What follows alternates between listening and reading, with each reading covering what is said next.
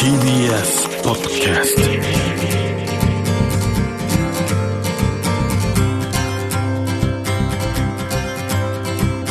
おはようございます。石川みのるです。日曜日のこの時間関東2500個の酪農家の皆さんの協力でお送りするこの番組。飲んで応援もう一本絞りたての話題をお届けします。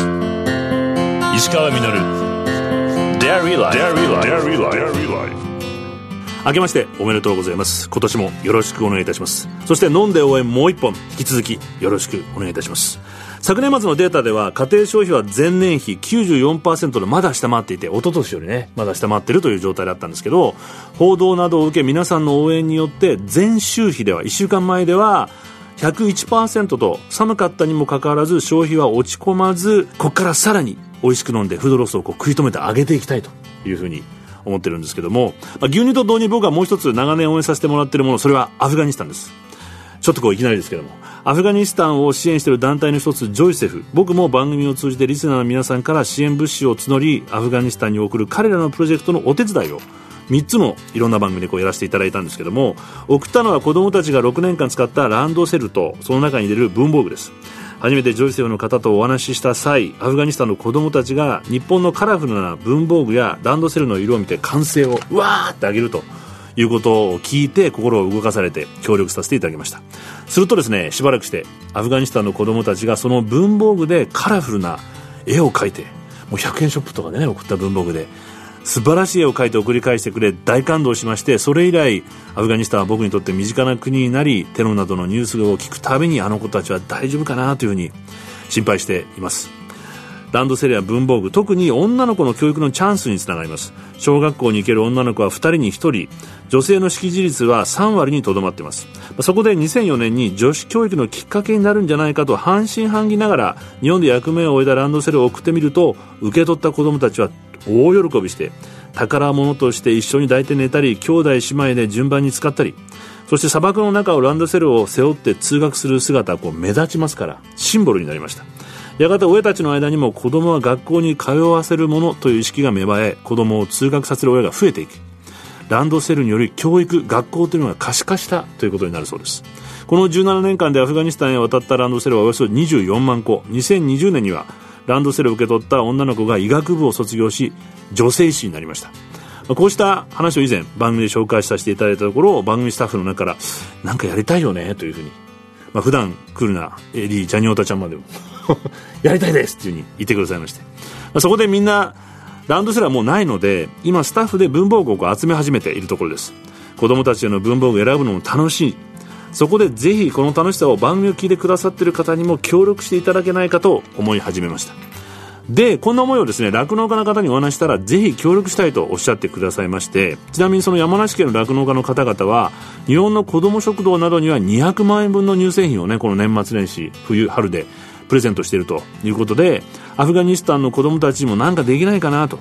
本当は栄養たっぷりの乳製品を送ってあげたいんだけれどもこれやっぱ生鮮食品だから送れない。なんかいい方はないかなということでいろいろ考えて思いついたんですけどももし番組を聞いてアフガニスタンへの文房具ランドセルを寄付してくださいましたらいわゆるこう返礼品的に抽選にはなりますが以前大人気だった清里の美味しい乳製品を20名の方にプレゼントさせていただけることになりました。自分たちの力でこう少しずつだけど変えていく。牛乳を飲んでアフガニスタンの子供たちの思いを馳せる信念なんていうのはいかがでしょうか？石川稔 Dairy Life. Dairy Life. Dairy Life. Dairy Life. 石上がやってますデイリーライフ。今朝はこの方をゲストにお迎えしています。公益財団法人ジョイセフの甲斐和歌子さんです。明けましておめでとうございます。明けましておめでとうございます。ジョイセフさんといえばこう様々な活動されてるんですけども僕もあのアフガニスタンの子供たちの支援をしているのをちょっと応援させて長年にわたっていただきましたありがとうございます。はいありがとうございました。改めてジョイセフっていうのはどういう団体なのかっていうことをちょっと教えていただいてもいいですか？はい、はい、世界中の女性を支援している団体なんです、うん。はい、健康とか健康、えー、医療を支援している団体です、うん、特に、えー、アフリカですとか、うん、アジアの国々で支援の活動をしています。もともと日本の団体なんですよねジョイセフっていうのはね。戦後あまり医療などが設備が整ってない時に、うん、えー、日本で今でいう NGO のような活動をしていた人たちが集まってできた団体なんです。ね、はい。今はあのアフリカ特にあのサブサハラアフリカと言われる南の方のですねアフリカのサバンナのようなですね、村々があるんですけれども、その中で病院とかにも行けずに家で出産している方々が多いんですけど、そういうあの一つ一つの家を回って、妊娠出産ってこういう危険性があるから、できれば病院に行ってみましょうっていうメッセージを発信したり、妊娠の時はこういうことをした方がいいとか、子供が生まれたらこういう、えー、予防接種があってとか、えー、細かくですねそういうことをあの指導していくような活動をしています。そんな中こう実際こう望まない、まあ、妊娠とかっていうのはかなりの数があるわけなんですよね。1年間に1000万人のはい、あの望まない妊娠が起こっているというふうに言われています、はい、あと若くして結婚したり、うん、女性の体が育ってないうちに出産してしまったりっていうこともありますのであの命を落とす人もいますし、あとは、えー、望まない妊娠をしてしまったので、怖くてですね、闇の中絶に行ったりとかあのそういうことで命を落としてしまう若い女性たちもいます、まあ、それがまあ女性の自立もさ、ま、当然妨げて。そうですね。あの妊娠すれば学校を辞めなきゃいけないとか、うんうん、えー、仕事を辞めなきゃいけないとか、うんうん、えー、そういうことになりますし、うん、後遺症を患ったりすれば、物理的にも働けなくなったりしますので、うんうん、はい、であの、まあ、こんな活動をされながらその中の一つがアフガニスタン。ジョイセフがアフガニスタンで活動し始めたのは2002年。約20年 ,20 年だ、はい。えっと、2001年に911が起こって、はい。まあ、その直後からあの支援に入ってます、一番大変な時？戦争直後だったので、まあ、本当に何もない状態だったんですけれども、そういったところで特に女性そして子供を中心としたあの医療支援っていうのをずっとやってきました。女性や子供っていうのはやっぱ後回しにされたりとかなかなか病院に行かないみたいな空気もあったんですかね？女性の地位が低くってですね、はいはい、低いだけではなくてあのすごく行動が制限されているので、女性が一人で外出できないとか外に出るときにはあの人に肌を見せないようにすっぽりと、はい、ブルカという布をかぶるとかっていう制限がありますので、なかなかちょっと遠くの病院まで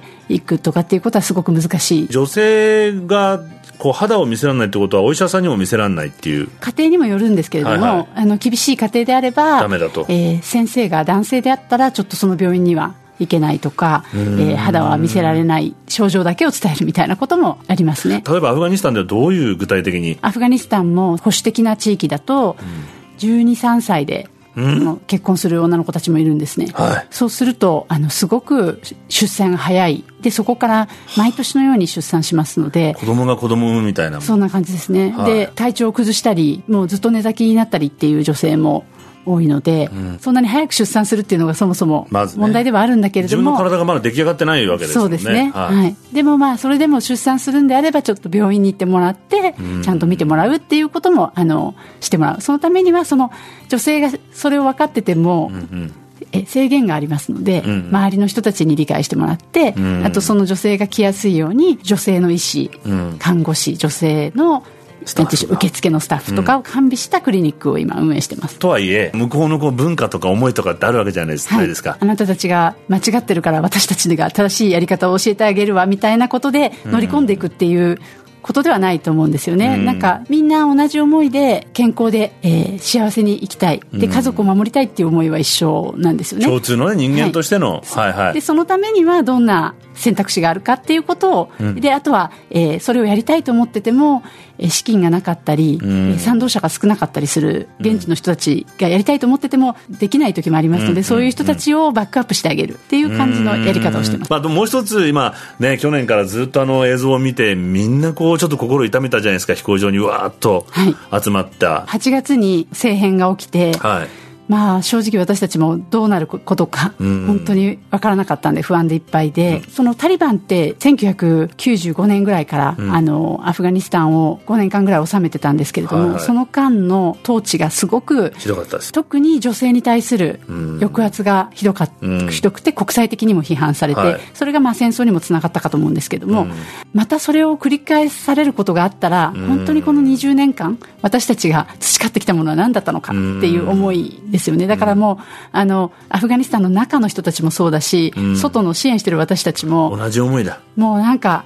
無力感っていうのが、まあ正直なところだったと思います、あの瞬間には。うん。最悪な状態なんですけれども、うん、もちろんその女性たちがどうなるかっていうのは不安でいっぱいですし、うん、えっと、職を失われた女性とか、うん、大学に通えない女性たちが出てきてますので、今までこう一生懸命キャリアを積んできたような女性たちっていうのは20年間で、はい、まあ、時代が変わる中で勉強してあのキャリアを仕事を得て、はい、っていうようなことをやってきた女性たち、はい、大学まで通ったりとかして、うん、あの官僚になったりとか大学の先生になったりした方々もいらっしゃるんですけど、うん、そういう方々にとっては職場を失ったりとか、うん、それから、えっと、行動の自由ですね。これまでは自由に学んだり、えー、何かを見に行ったりとかってできてましたけど、それがこうできなくなるのではという不安があって、うつ状態になってる人たちもすごく多いです、私たちの怖く怖くて家から出れないっていう方もね、いらっしゃるそうですね。はい。というわけで話はつきませんが、甲斐さんには来週もご出演していただきます。石上のデイリーライフ。今週のゲストは、公益財団法人ジョイセフ、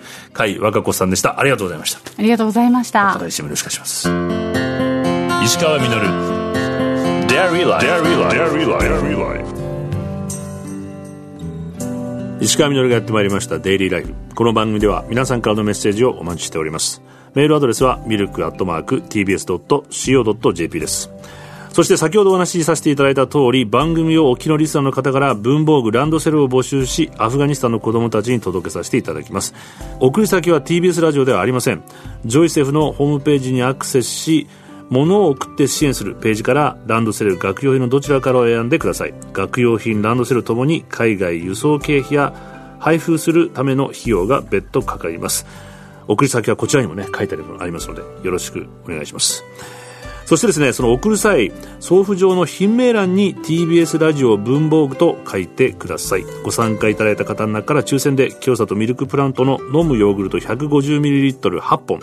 カマンベールチーズ1個避けるチーズ1個をセットにして20名様にプレゼントします。これあの送料込みで4000円のセットなのでこれ20名様に当たるので結構いけるんじゃないかというふうに思うんでぜひよろしくお願いいたします。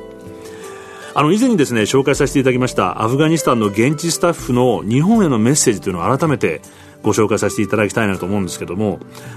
日本の子供たちが送ってくれるものには政治的な意図がありません。ただただ自分たちを応援するために支援してくれるのです。それは幼いアフガニスタンの子供でも分かります。取り巻く国々は殺し合いをさせるために私たちに武器を送ります。日本の子供たちはアフガニスタンの子供たちの学びを支援してくれるのです。よし頑張って学び続けるぞ。そう思えるんです。まあ、こんな思いで頑張っているアフガニスタンの子供たちのことを思うとね僕は今年の抱負というか決意がこう決まりましてよく新年に言う無病息災を祈るなんていうそんなこう弱々しい態度姿勢ではなくてさまざまな問題とか困難そうしたものから目をそらさないでやり過ごさない一つ一つ迎え撃って一個一個解決していこうというふうに思いました。まずは牛乳飲んでフードロスを止めてアフガニスタンの子供たちのために文房具を選ぶとこからスタートしたいと思います。石川稔デイリーライフ。この番組は関東2500個の酪農家関東生乳関連の提供でお送りしました。石川稔。Dairy Life